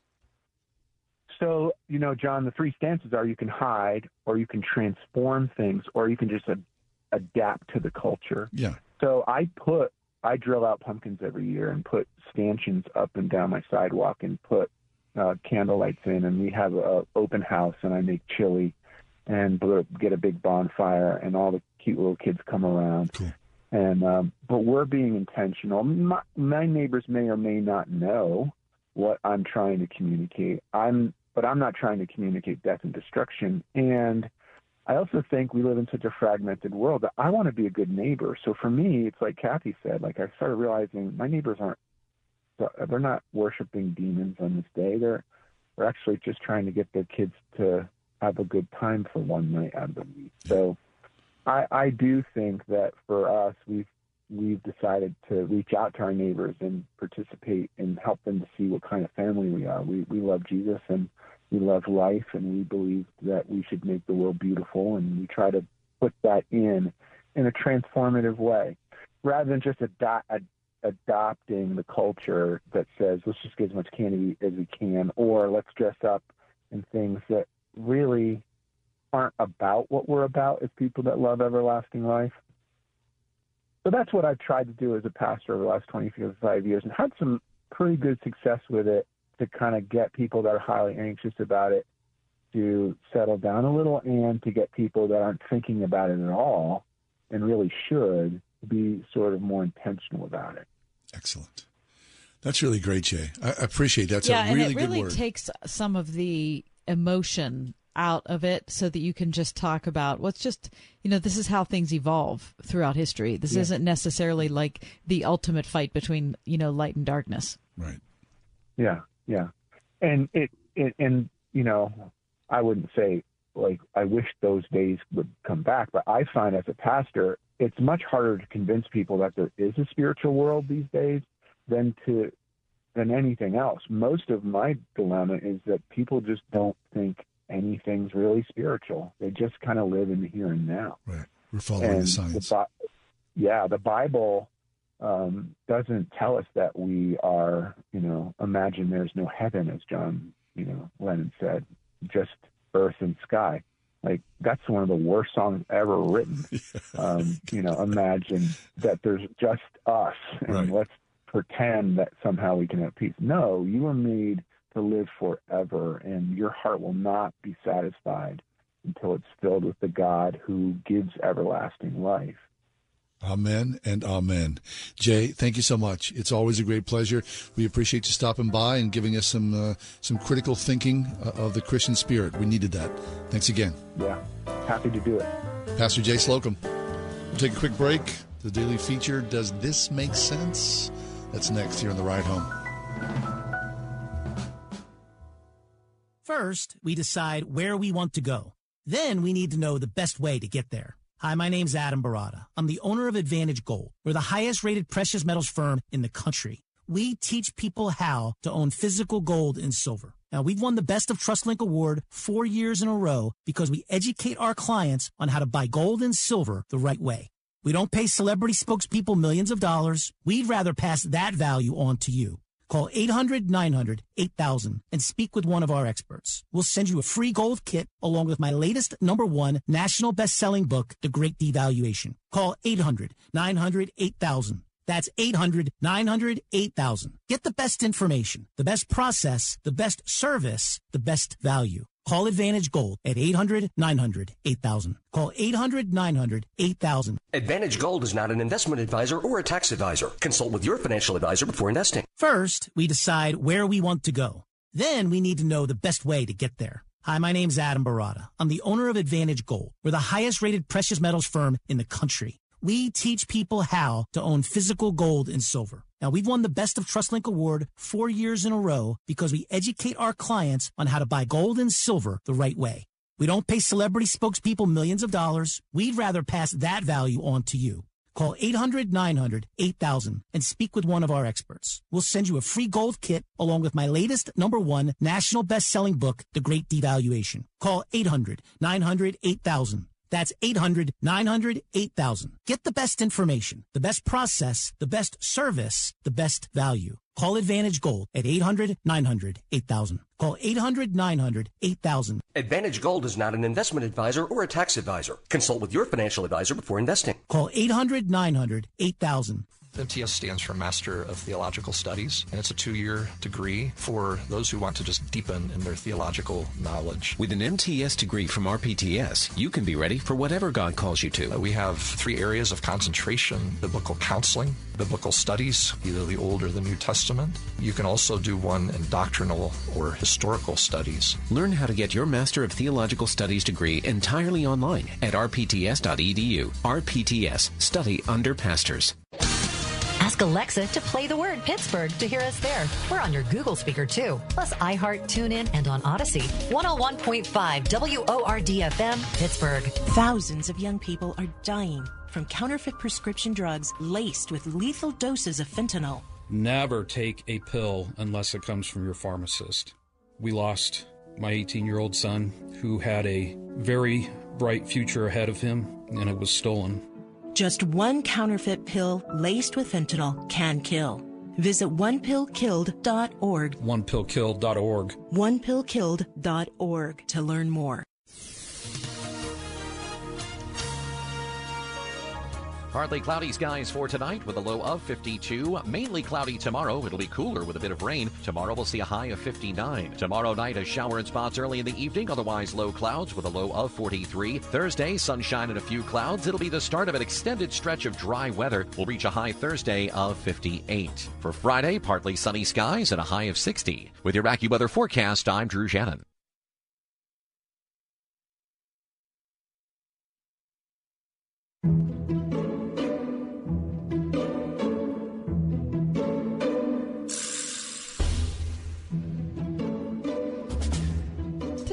Make sense? Does what make sense? Vending machine coffee. Oh, no, absolutely not. No, nothing. The only thing you can do vending machine tea. That that that will work. Mm. I mean, I don't I know. mean, a- look, if In you're like stuck like in an emergency room or something, Yeah. okay, I, I would. But generally, vending machine coffee, no, of course not. A hundred percent, no. It's it's horrible, horrible. What about closely on its heels the vending machine sandwich? Don't do that. Don't do that. Listen, do not no, do that. No, if you value your No, health, no, where's no. that coming from? That should. You're concerned about me buying tuna salad at a deli. Oh, well, how about even like like a sandwich, like at you know a, a roadside, Like a Sheetz or something? Yeah, like that's wrapped. Up. I don't up. like that. I'm not going to do that. I that. don't like that. Where were we? Oh, we were, we were out visiting one of my kids, and it was late at night. We had missed dinner. It was like ten thirty. Yeah. we pulled over and we went to like a Sheetz, and my wife bought like something. I was like, she took Yeah, like a sandwich? Yeah, she took one bite and she was like, "Nope, no, that was a mistake." It's like seven bucks out the window with one bite. Yeah, You know? it's not good. No. So a vending machine or Anything from a any like other than like it- a soda or a bag of chips or yeah, like gum. if it's sealed, I feel okay about it.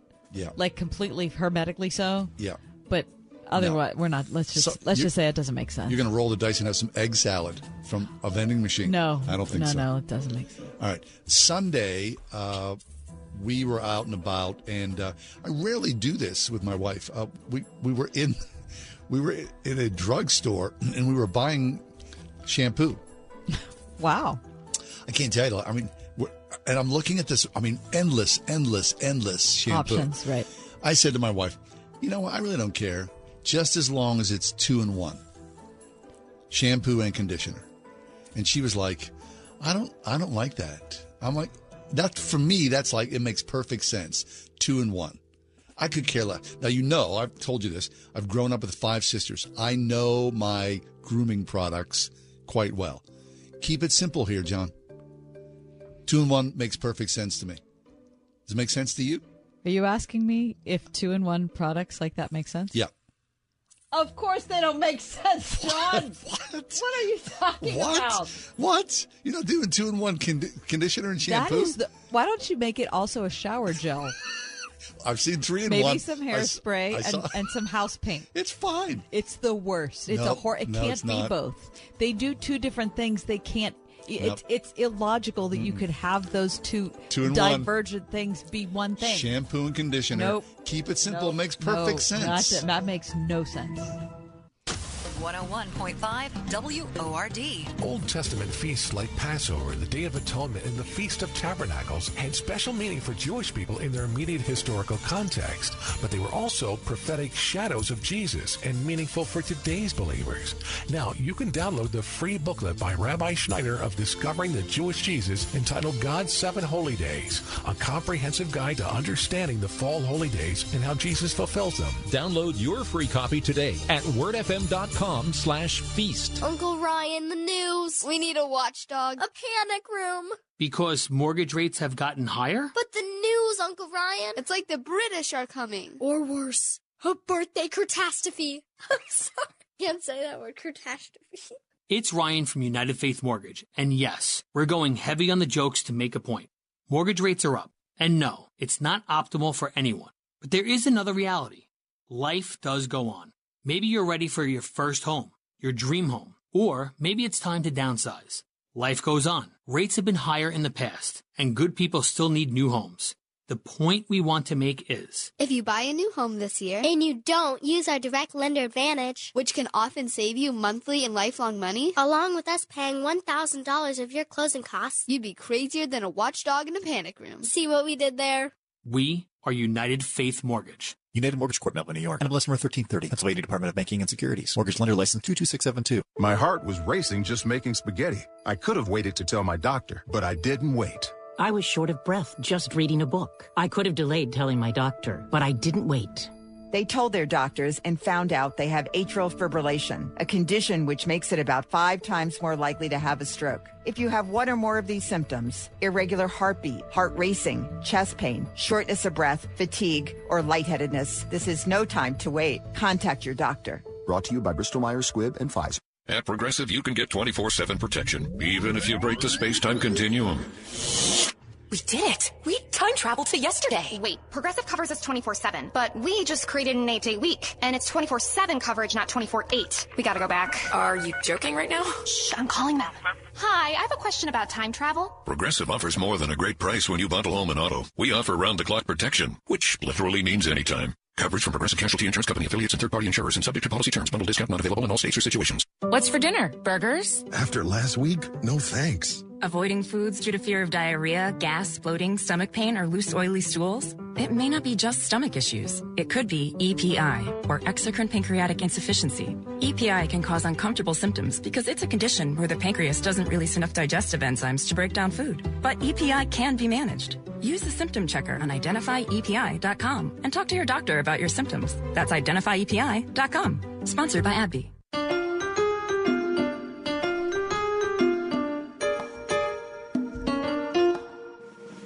Sorry. Came in a little bit late there. Okay. Uh, sorry. Yeah, that's okay, John. Do you think people say they're sorry too much? Do you say you're sorry too much? I I saw a piece about if you want power, you should stop saying that you're sorry. And I, and I read this article and I thought, And where's the article from? oh, Wall Street Journal. Stop saying you're sorry. Um, it diminishes your power. And what is it? Give me the. Okay, so the gist is this. Like I do this a lot. I mean, how many emails do you write in, in a day, right? A You know, lot of emails. And then you know you're you're having people join you on the show. So like a few days ago, I like I'll make a, a hey, would you join us? And then I get sidetracked, and then I'll I'll write, sorry for my lag time in getting back to you, because I you know I, I'm I'm offering something, and then I don't respond when the person says yes because I'm uh, preoccupied with other things. So when I get back, I need to say, "Hey, sorry, I you know because Mhm. I did offer something, Mhm. but I want to close the loop now." Okay. So I, I did that yesterday about th- three or four times. Then, as the show was starting, our producer was walking out of the studio as I was walking in. We almost kind of bumped into each other, but not really. And I said, "Oh, sorry," and then I thought. You do say sorry an awful lot. You do apologize a lot. Hmm. So they're saying by saying sorry all the time, you make yourself a patsy. You diminish yourself instead of finding another way to just kind of go, hey, I was preoccupied or I was too Right. busy. Um, does that make any sense to you? Do you think you, because you've told me, you know, oh, you say you, uh, that I diminish. I, I say that about you all the time Right. because you consistently do that. Sorry. Um, I don't know if I, it's hard to assess yourself. We go. We go. now. Wow, that's exciting. Wait, what happened? Oh, there we go. All we of- just ask if this made sense. Yeah. does that make oh, right. And you know what? It doesn't. What saying sorry? Actually- Okay, so this is what I, I think. As in anything else, it's a fine line because there are a lot of times when I wish people would apologize more. But when I'm thinking that, it's about something significant. Not about the why daily. did why did you speak to somebody like that in that meeting? yeah, of course. The big- why did you do that? You know People what I mean? jerks. Yes. Okay. So so I feel like that's when an apology is really necessary. These other things that you're talking about, like you apologizing to someone for not getting back to them quickly, you you know, you're booking a hundred people. So you can't it look so I it's not your fault. It's not like you were you were not diligent or you were I you know off timely. doing something else. Don't you want to be timely? Yes, you do. Yes, but sometimes you you've got too many balls to juggle. So I don't know if that really They don't know that. Well, that's true. They I just- guess I guess that's true. It just seems to me that that maybe doesn't deserve an apology.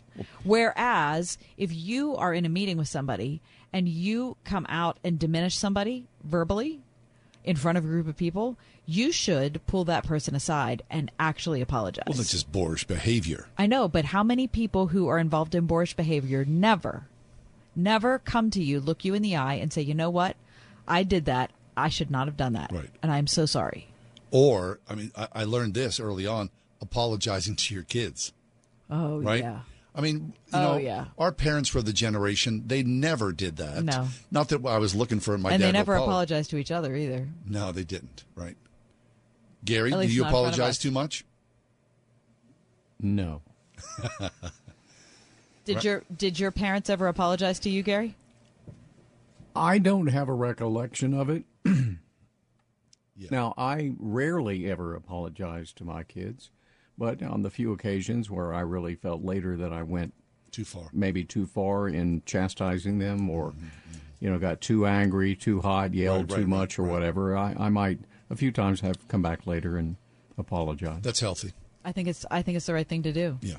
But I think that sometimes you can substitute one for the other.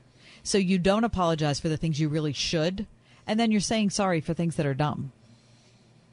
I don't know. I, I think, t- quite honestly, an apology is never misplaced, unless you're just chronically, you know, constantly apologizing. But it, it's Okay, let me tell you. So one of my daughters, Yeah.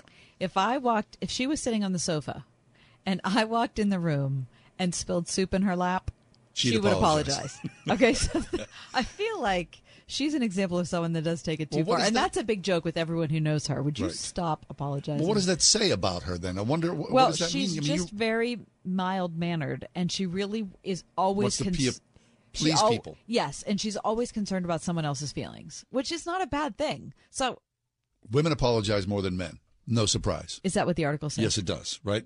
Women apologize more than men, but a female coworker's apology doesn't necessarily mean she's claiming blame.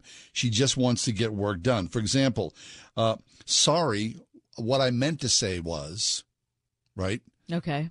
I mean, you're just trying to get around the situation. Sorry, I'm just, you know, and it's not necessarily apology, but it's like, uh, let's just get on with this, Right. right? I get that. Can't- we just do this? Right. Everything we're doing is on some level, they're saying, to show that we're good, we're a good person.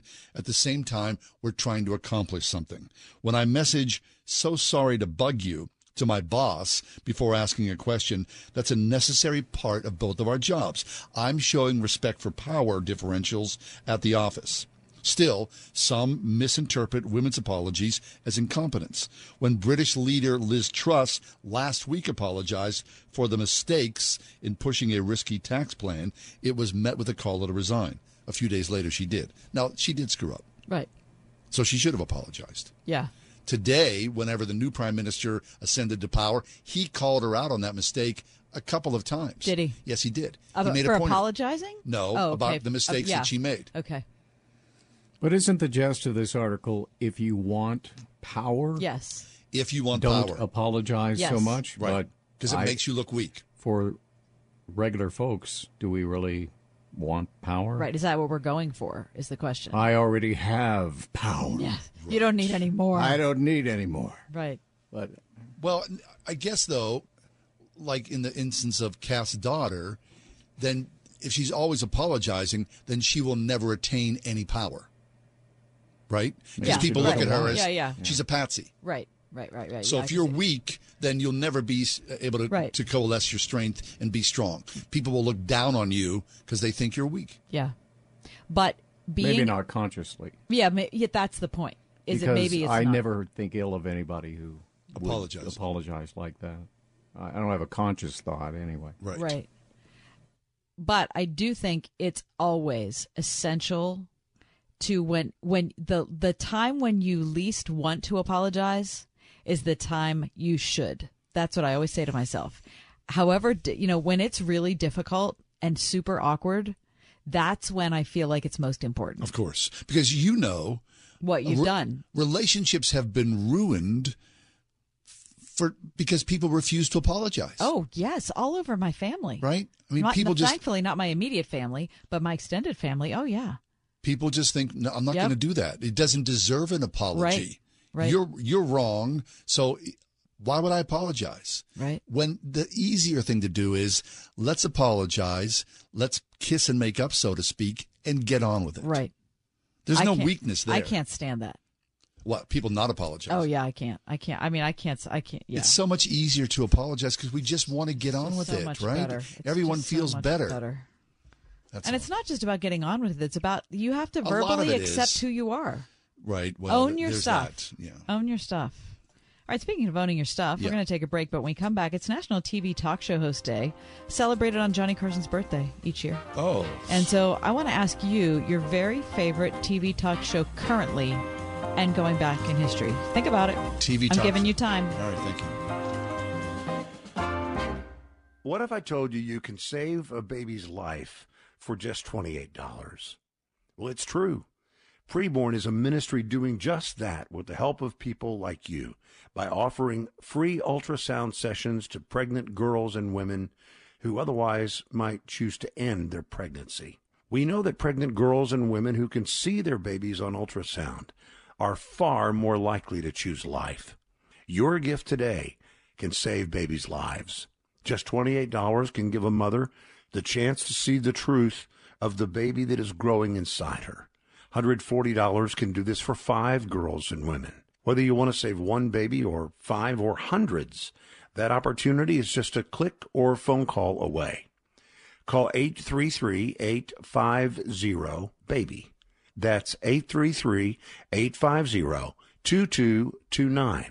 Or click on the preborn banner at wordfm.com. Meet Brad. Brad's hard at work, or at least his website is.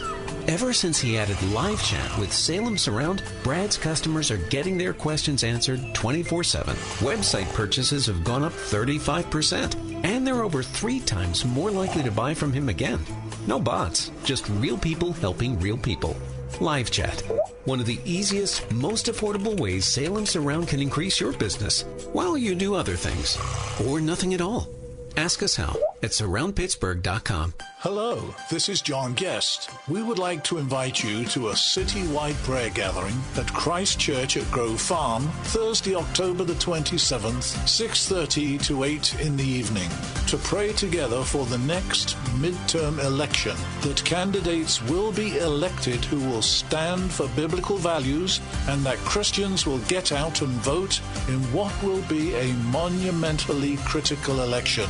This is John Guest. Go for it. Hi, I'm Kyle at Blindster.com. I sell custom made blinds, shades, and shutters that are easy to install at prices less than big box retailers. Blindster blinds are custom made for your windows and I guarantee they'll fit. Don't hire a pro, do it yourself and save big at Blindster.com. What is a warrior?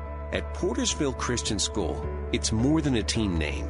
A warrior is taught to serve, to passionately model the love of Christ toward neighbor, community, and world. To learn as they cultivate academic excellence and a lifelong love of learning from kindergarten to senior year. And to lead through Christian character and integrity. Are you a warrior? Discover Portersville Christian School just 15 minutes north of Cranberry, where warriors are made at ourpcs.org. We are everywhere on your radio at 101.5 WORD FM Pittsburgh, at wordfm.com, the Word FM mobile app, iHeart, TuneIn, and Audacy. Hey, we've been uh, talking this past week or so about this campaign, Preborn. Uh, this campaign's going to end soon. And I would We're almost encourage at the you- goal. Yeah, we, we are so very, very close to this. Eh, But that's beside the point. The point is to save babies through the a free ultrasound where a young woman or of, of any age, quite honestly, childbearing age, would like to see an image of her baby. Eh, She's on the fence about, you know, thinking, should I have an abortion? Should I let this baby go? Maybe it's just a mass of cells, like they say Right. it is. Anyway, preborn is still going on. Uh, Twenty-eight dollars provides a free abortion. Or Uh, free a f- ultrasound? Free ultrasound. What the heck are I talking about? Good grief. I'm glad I'm here, Gary. I went off the rails there for Wow. a second. Excuse me there, Johnny. Good grief. Twenty-eight dollars provides a free Ultrasound. Yeah, did this take a left turn? Yeah. Literally. Wait, let me just say, I'm sorry. You should be. I'm sorry. You should I'm be sorry. sorry. Am I weaker? Am I weak now in your eyes? Holy smokes! All right. Excuse- Anyway, forgive me find there. us Erase online. that from the tape. wordfm.com. Uh, you can go online and uh, give your gift there. All right, trying to reclaim some Some peace dignity. and harmony here. National TV Talk Show Host Day. Uh, now, I, I have to be honest and tell you that when I looked it up, it was Sunday. It's not today because Johnny Carson's birthday was Sunday. Okay. I was looking at uh, an old, uh, you know, how you don't refresh your page, you know, on your screen. Anyway, yeah. so that's what happened. So, Sorry. so Sunday was National TV Talk Show Host Day, but I want to celebrate it today because um, I was a big Johnny Carson fan. Yeah, growing when I was growing up, if I was allowed to watch Johnny Carson, I felt like a grown up. Yeah. It was super exciting. It's where I saw like Joe Williams for the first time, or Oh, where I saw David Letterman for the 1st time, or Don Rickles, or David Brenner, or Joan Rivers, Yep. or Doc Severs, or Al Jarreau, or you know, those are the people you I were think of. welcomed Yep. into the party of adulthood. Exactly. I loved it so much. Yep. So, um, what is your favorite current TV talk show? I don't have one. Okay. I'm not watching. Okay. I mean, the guys like Jimmy Kimmel and Mm-hmm. uh, Trevor Noah. Seth Meyers. I, I have no desire. Okay. Uh, you don't you don't look at any of them on YouTube? No, none. No, Okay. it's lost its kind of you know sheen for me. I All right. guess. No Ellen DeGeneres. Nothing. No. I, I could care less, to be honest. You're right. Okay. You? Uh, I really love. I think Jimmy Fallon is extremely talented, Mm-hmm. and I do love some carpool karaoke with James Corden. Oh, that was excellent. Yeah, Yeah. I, I do. I've seen uh, clips of Carpool, the Paul McCartney episode. Oh, wasn't that great? Notoriously, yeah, of course. Yeah. But I don't watch those shows. You've seen the clips, I, I go on YouTube Which and is what they're clips. designed for in yeah, some way, yeah. right? So I don't watch the show. just the highlights. Yeah. So those would be my two favorite ones currently. Jimmy Kimmel. Yes. Jim. No. Uh, James Corden and Jimmy Fallon. Okay. Are my two favorite ones. Historically, I have a big favorite.